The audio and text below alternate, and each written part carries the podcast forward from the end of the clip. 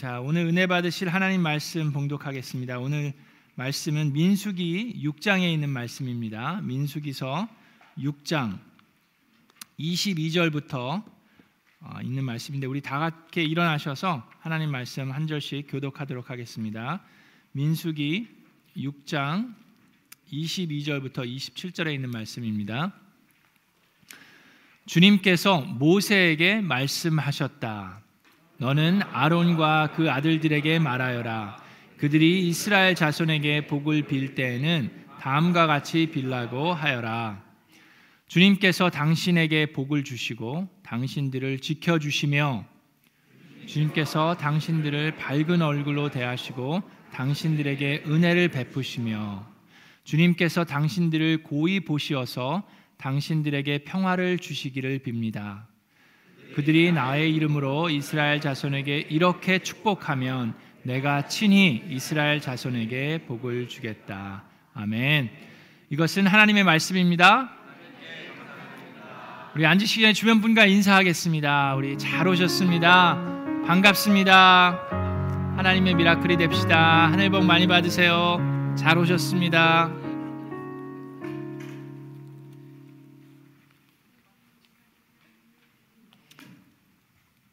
자, 여러분, 여러분들의 자녀, 우리 교회에서 자라나고 있는 자녀를 축복하기 원하십니까? 아멘. 하나님께서도 하나님의 자녀들을 축복하기를 원하십니다.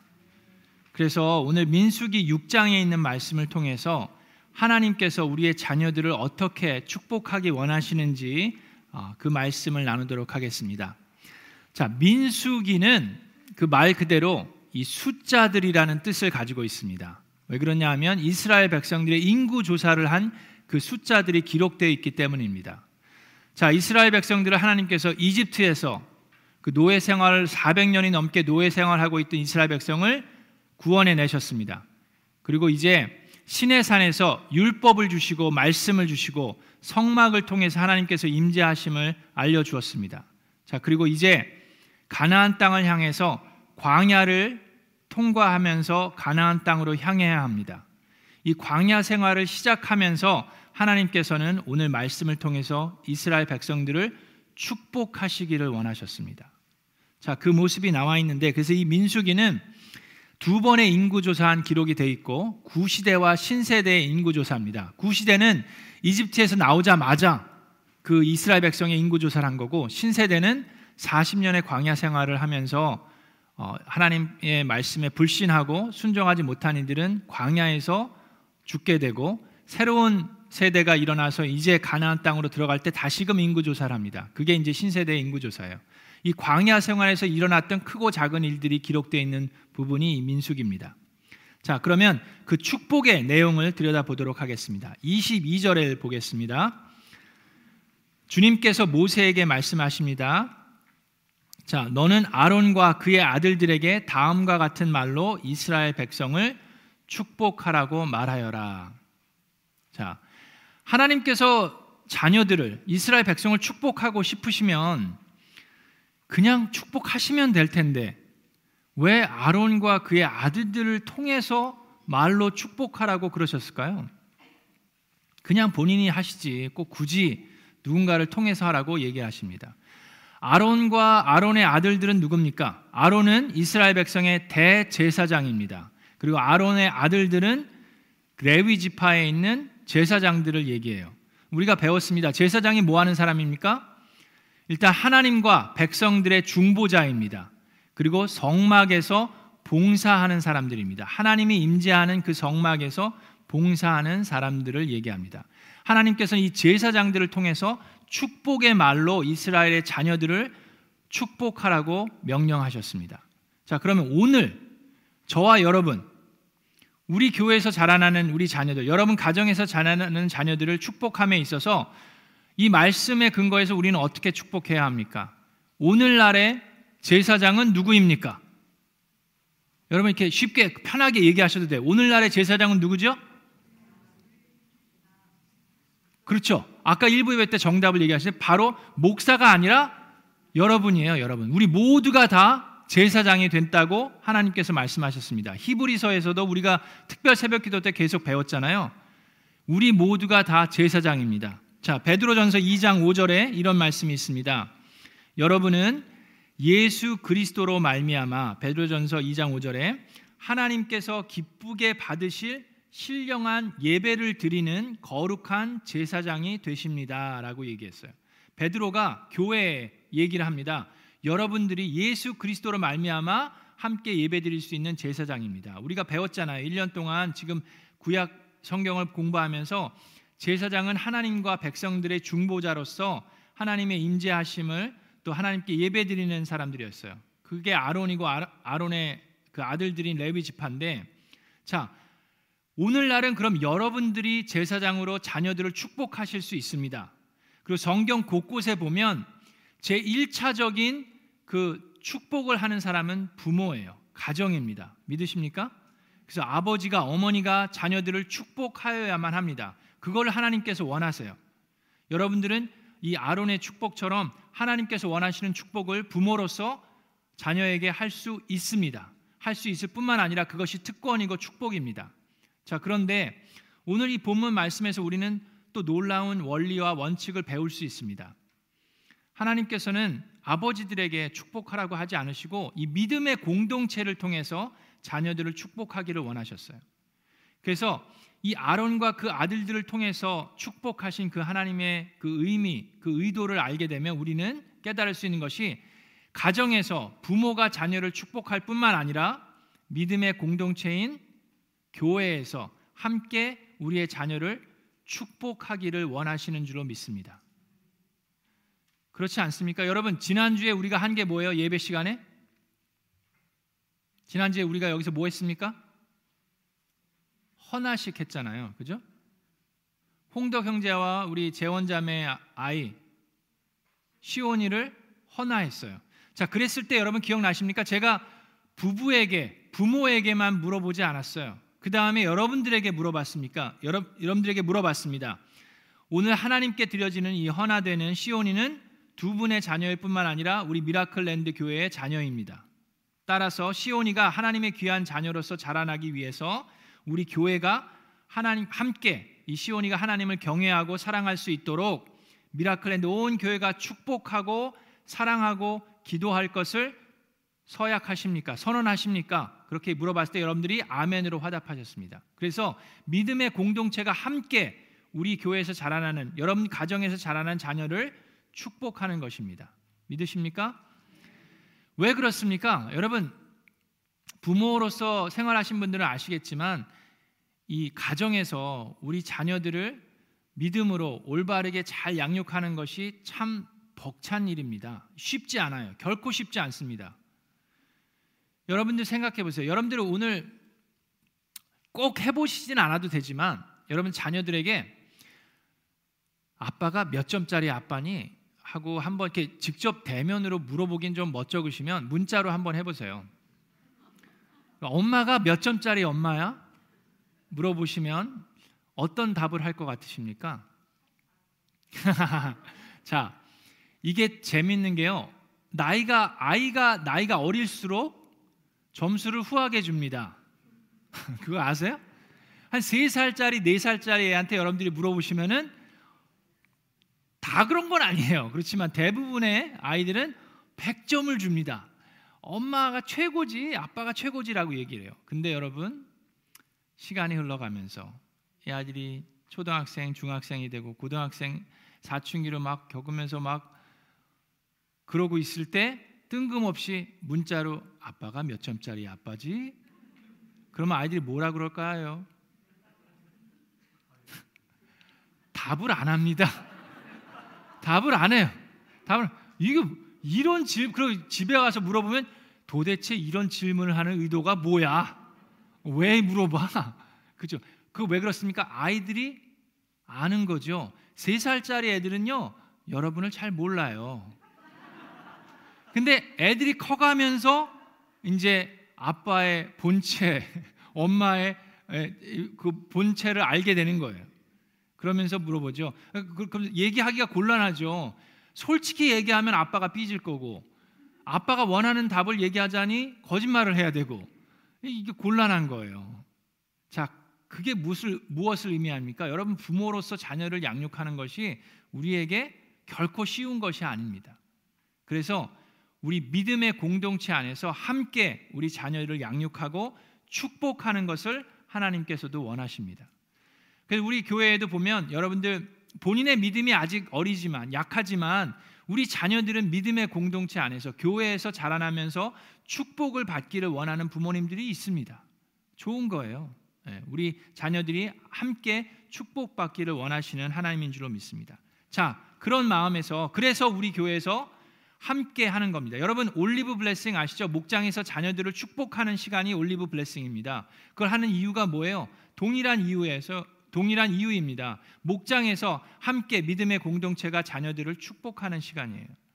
여러분 여기 브리지 캠프를 가는 것도 마찬가지입니다. 5, 6학년, 7학년 아이들을 위해서 가정에서도 아이들에게 말씀으로 성교육도 하고 또 중독에 대해서도 분리에 대해서도 얘기할 수 있지만 믿음의 공동체에서 교회에서 함께 가서 부모와 자녀가 함께 가서 함께 배우고 함께 기도할 수 있는 시간을 제공하는 것이 그런 교회입니다. 여러분 수련회도 마찬가지예요. 그래서 그런 믿음의 공동체 안에서 여러분들이 여러분들의 자녀를 축복하고 양육해 나가시기를 주님의 이름으로 축원합니다. 자, 그럼 이 축복의 기도의 내용을 보도록 하겠습니다. 세 가지 여기 보면 이제 삼중 축복이라고 얘기하기도 하고 세 가지의 축복을 크게 얘기하는데 자, 24절에 있는 말씀 봅니다.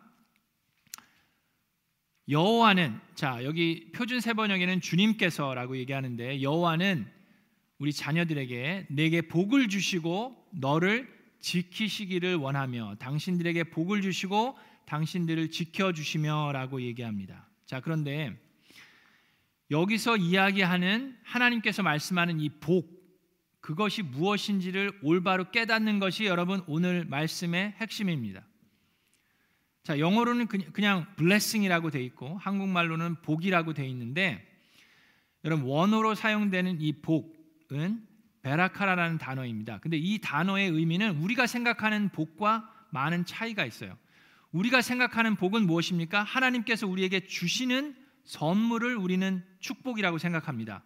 그것이 건강일 수도 있고 그것이 부유함일 수도 있고 그것이 능력일 수도 있고 마찬가지 우리가 아버지한테 물려받는 선물, 축복을 뭐라고 생각합니까? 유산, 뭐 재산이든 집이든 뭐 그런 것들을 우리는 축복이라고 생각을 하는데 하나님께서 오늘 여기에 하나 여호와는 당신에게 복을 주시고라고 하는 이 복은 다른 의미가 있어요.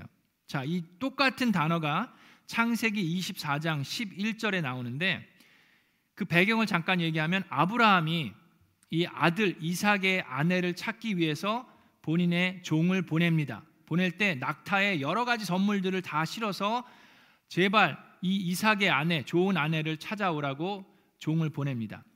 종이 긴 여정을 하고 우물가에서 좀 쉬려고 낙타도 이제 무거운 짐을 들고 왔으니까 좀 쉬게 하려고 했을 때 낙타가 여러분 큰 낙타 보셨어요? 낙타가 코끼리보다도 큰 낙타들이 있어요. 그래서 그 낙타들이 무릎을 꿇을 때 보시면 정말 대단합니다. 그 크리스마스 같은 때 이런 큰 교회에서 그런 어, 낙타도 갖고 오고 뭐 그럴 때가 있는데 이 커다란 코끼리보다도 큰 낙타들이 무릎을 꿇을 때 보면 참 그 모습이 있는데 바로 그 무릎 꿇는 모습 그 단어가 여기서 사용하는 복이에요. 그러면 이게 무엇을 의미합니까? 그 얘기는 이 히브리 사람들에게 이 복은 여기서 사용하는 이 복은 하나님 앞에 하나님께 경외하기 위해서 겸손한 마음으로 낙타가 무릎을 꿇듯이 내가 하나님께 무릎을 꿇고 하나님께서 나에게 몸을 기울이시는 것을 복이라고 얘기합니다. 그게 여기서 얘기하는 복이에요. 자, 그렇게 됐을 때 하나님께서 그 다음에 뭐라고 했어요? 너희를 지켜주겠다라고 얘기하십니다. 자, 여기서 사용하는 지키심도 창세기 3장 24절에 나오는데 에덴 동산에서 하나님께서 생명나무를 지키시기 위해서 천사들로 하여금 동쪽 입구를 지키 보초를 쓰십니다. 거기서 사용했을 때 사용한 단어가 지키심이에요. 자, 그 단어로 하나님께서는 이스라엘 백성을 지켜 주겠다라고 말씀하시는 겁니다. 그것이 첫 번째 축복이에요. 자, 두 번째 축복은 뭡니까? 하나님께서 밝은 얼굴로 대하시고 은혜를 베풀어 주심이라고 25절에 나옵니다. 여호와는 그 얼굴을 내게 비추시고 은혜 베푸시기를 원한다라고 얘기합니다. 하나님께서 얼굴을 대한다라는 거의 반대말은 뭡니까? 얼굴을 숨기시는 거예요. 하나님께서 얼굴을 숨기시면 어떻게 됩니까? 온갖 재앙과 어려움과 고난이 닥치고 결국엔 죽음을 맞이하게 됩니다. 근데 빛을 비추듯이 여러분 생명의 그 근원이 빛으로부터 옵니다. 근데 하나님께서 영광의 빛으로 우리를 하나님의 얼굴을 비춰 주신다라고 얘기하셨어요. 그리고 그것이 은혜임을 얘기를 하시는데 여기서 사용하는 은혜라는 단어 또한 하나니라는 히브리 단어인데 이것은 윗사람이 아랫사람을 향해서 몸을 구부리는 것을 얘기해요. 그것이 은혜라고 얘기합니다. 자, 여러분. 첫 번째 축복과 두 번째 축복이 아주 비슷한 부분들이 있습니다. 그렇죠? 그것이 뭐예요? 그냥 하나님이 지키심, 하나님의 은혜를 주시는 것에 우리는 집중하는데 그 첫 부분은 하나님이 우리와 함께 하신다라는 걸 얘기해요. 우리가 하나님 앞에 겸손히 낙타가 무릎 꿇듯이 꿇었을 때 하나님께서 몸을 기울이시는 것 그것이 복이라고 얘기했습니다. 그리고 여기서도 뭐라 그랬어요? 하나님의 얼굴을 우리한테 비추시는 것 그것이 복이라고 얘기하면서 그것이 은혜라고 얘기하는 겁니다.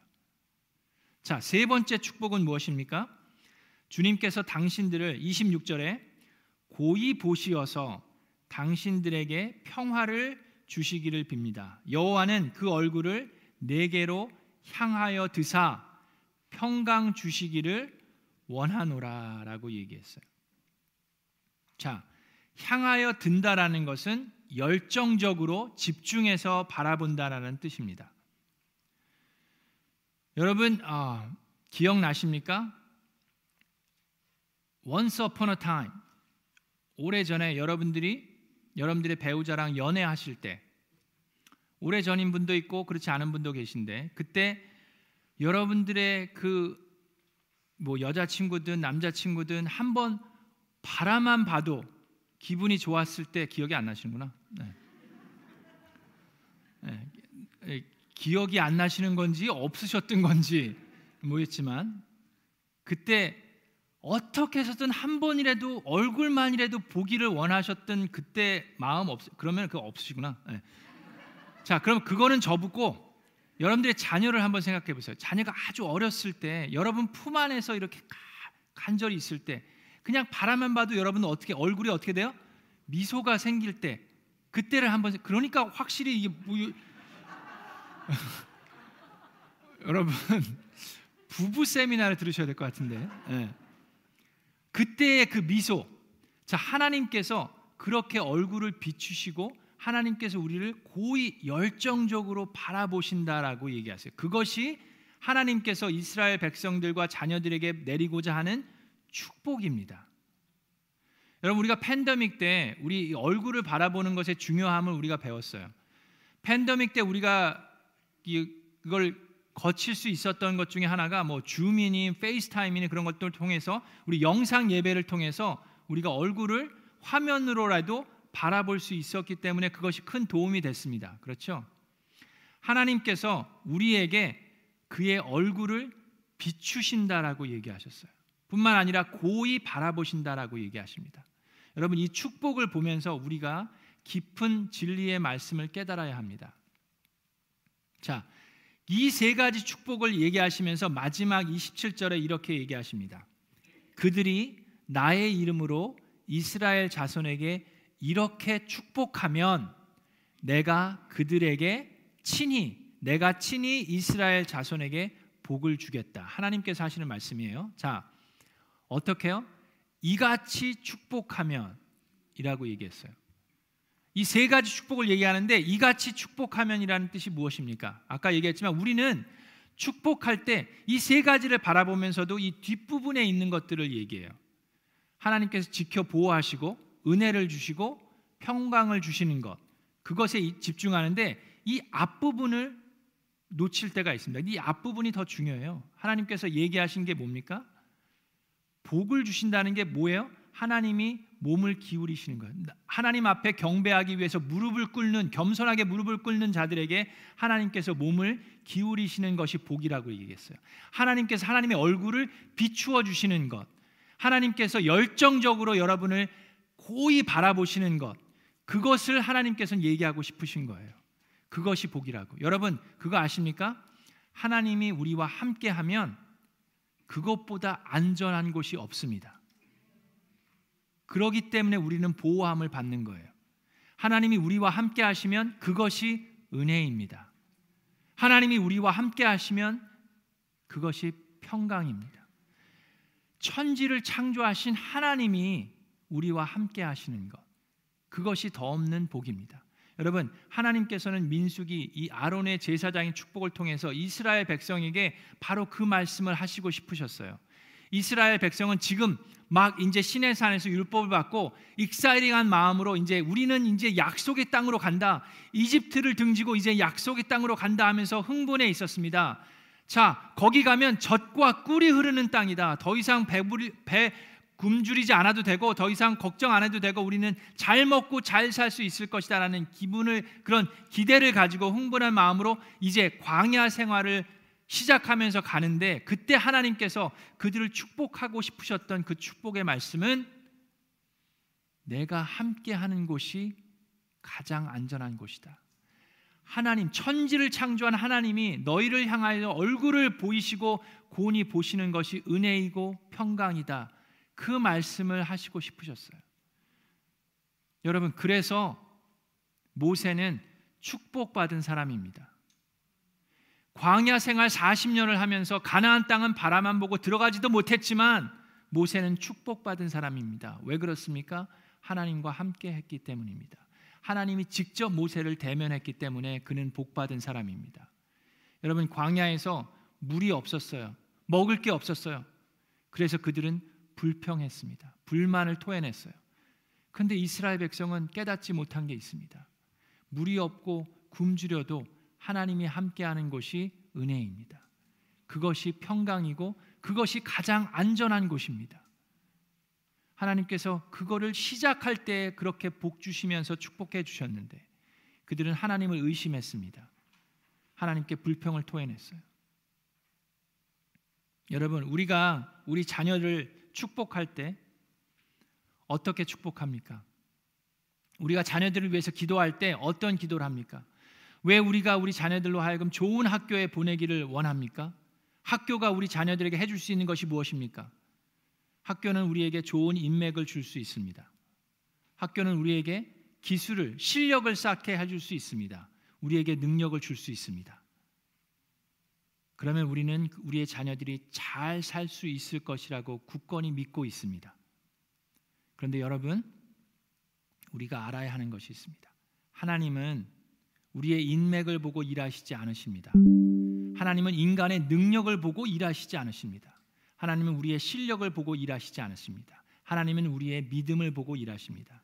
하나님은 우리의 태도를 보고 일하십니다. 하나님은 우리의 중심을 보고 일하십니다. 인맥이 중요하지 않다는 게 아니에요.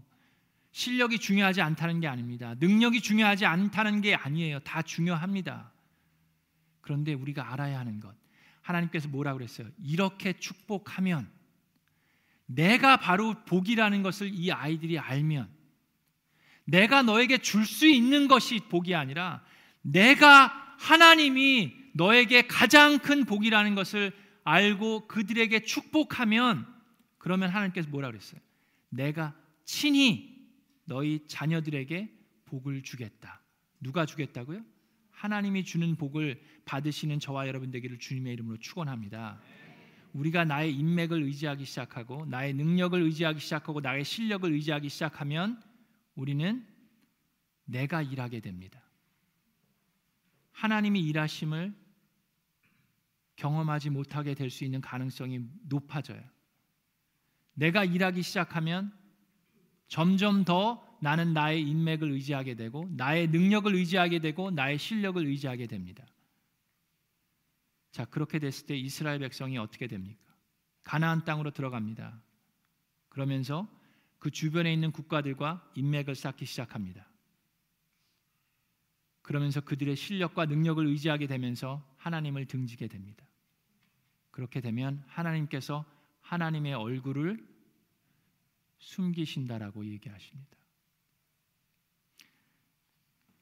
여러분 하나님께서 신명기 31장 16절 18절에 이런 말씀을 주십니다. 하나님께서 모세가 죽기 직전에 모세와 여호수아를 불러놓고 이런 말씀을 주십니다. 하나님께서 모세에게 말씀하셨다. 너는 너의 조상과 함께 잠들 것이다. 그러나 이 백성은 이제 젖과 꿀이 흐르는 그 땅으로 들어가서 살게 될 것인데 그 땅에 이방 신들과 더불어 음란한 짓을 할 것이다. 그들은 나를 버리고 나와 세운 그 언약을 깨뜨릴 것이다. 그날에 내가 그들에게 격렬하게 진노하여 그들을 버리고 내 얼굴을 그들에게 숨길 것이다. 그래서 그들은 온갖 재앙과 고통이 덮치는 날 이렇게 말할 것이다. 우리 하나님이 우리 가운데 계시지 않기 때문에 이런 재앙이 덮치고 있다 하고 탄식할 것이다. 그들이 돌아서서 다른 신을 섬기는 온갖 악한 짓을 할 것이니 그날에 내가 틀림없이 나의 얼굴을 그들에게서 숨기겠다. 하나님이 그들을 향해 하나님의 낯빛을 가리셨습니다. 여러분 우리 자녀들은 그렇게 되면 안 됩니다. 저와 여러분은 하나님이 임재하는 것 그 자체가 복임을 깊이 깨달아 알아야 합니다. 그것에 만족하며 하나님과 동행하는 삶을 살아야 합니다. 하나님이 동행하는 그 삶이 그곳이 주 예수와 동행하니 그 어디나 하늘나라입니다. 하나님이 함께하는 곳이 가장 안전한 곳, 바로 그것이 은혜이고 그것이 평강입니다. 여러분, 복의 근원은 나의 능력이 아닙니다. 복의 근원은 나의 인맥이 아닙니다. 복의 근원은 나의 학벌이 아니고 나의 실력이 아닙니다. 복의 근원은 오직 하나님 한 분입니다. 복의 근원 강림하사 찬송하게 하소서 한량 없이 자비하신 증명할 길 없도다. 천사들의 찬송가를 내게 가르치소서. 구속하신 그 사랑을 항상 찬 주의 크신 주의 크신 도움 받아 이때까지 왔으니 이와 같이 천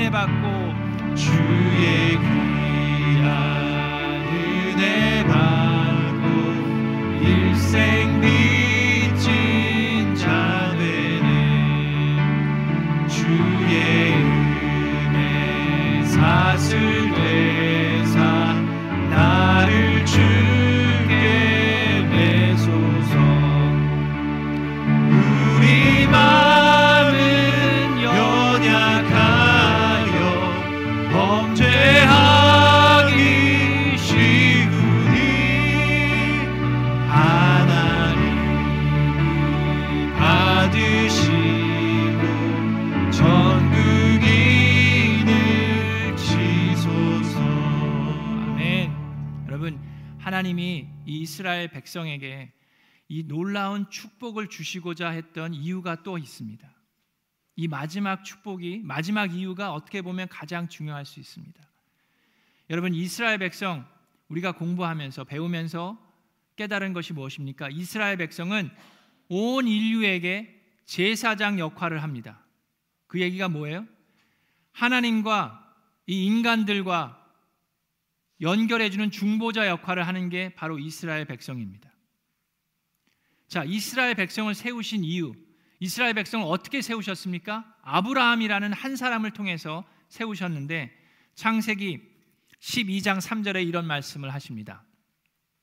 너를 축복하는 자에게는 내가 복을 내리고 너를 저주하는 자에게는 내가 저주하리니 땅의 모든 족속이 너를 인하여 복을 얻을 것이니라. 땅의 모든 민족이 하나님의 선민을 통해서 복을 받는 것이 하나님의 뜻입니다. 여러분 우리가 우리 자녀를 축복해야 합니다. 우리 자녀들은 축복을 받아야 합니다. 복을 받아야 돼요. 하나님의 임재가 복이라는 걸 알아야 합니다. 그 이유는 무엇입니까? 우리의 자녀를 통해서 모든 민족이 하나님이 복임을 깨달아야 하기 때문입니다. 여러분 그래서 우리는 앞으로 우리 미라클랜드 교회에서 Miracle Foundation을 시작하려고 합니다. 그거에 대해서 제가 Miracle 칼럼도 쓰고 여러분 우리 집사님들과 같이 마음을 모으고 목자 목녀님들에게는 간단하게 설명을 드렸지만 이제 앞으로 우리가 이 감사절을 맞이하면서 우리 자녀들을 축복하면서 그런 마음을 품기를 원합니다. 우리 자녀들이 그런 축복을 받으면서 자라나기를 원합니다. 요즘 세대에 자라나고 있는 아이들 많이 보면 다 그런 건 아니지만 어디 가고 싶은 것도 별로 없고 하고 싶은 것도 별로 없는 아이들이 많이 있습니다. 우리 자녀들이 하나님을 향한 높고 큰 그 꿈과 비전을 갖기를 원합니다. 하나님이 함께 하시는 것이 가장 안전한 곳이라는 것. 하나님이 나와 함께 하시는 것이 복이라는 것. 하나님 앞에 낙타가 무릎 꿇듯이 내가 하나님을 경외하기 위해서 무릎 꿇고 나아갈 때 천지를 창조하신 하나님이 우리 앞에 이렇게 몸을 기울이시는 것이 얼마나 큰 축복인지를 깨닫게 우리는 교회는 그 아이들을 축복하고 양육하고 키워야 합니다. 우리 Miracle Foundation을 통해서 우리 자녀들에게 그런 꿈을 심어주기를 원합니다. 그래서 자녀들로 하여금 그런 vision trip도 가고 단기 선교도 가고 여러 가지 봉사 활동을 하는 그 아이들에게 그런 격려의 마음을 어, 격려를 해주기를 원합니다. 우리 미라클랜드에서 자라나는 우리 자녀들이 그런 축복 가운데 자라나기를 주님의 이름으로 축원합니다.